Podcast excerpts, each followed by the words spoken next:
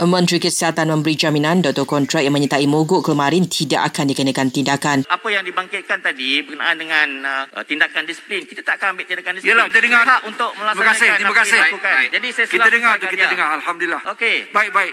Ujar Datuk Seri Dr. Adam Baba lagi, mereka berhak berkumpul untuk menyuarakan pandangan masing-masing.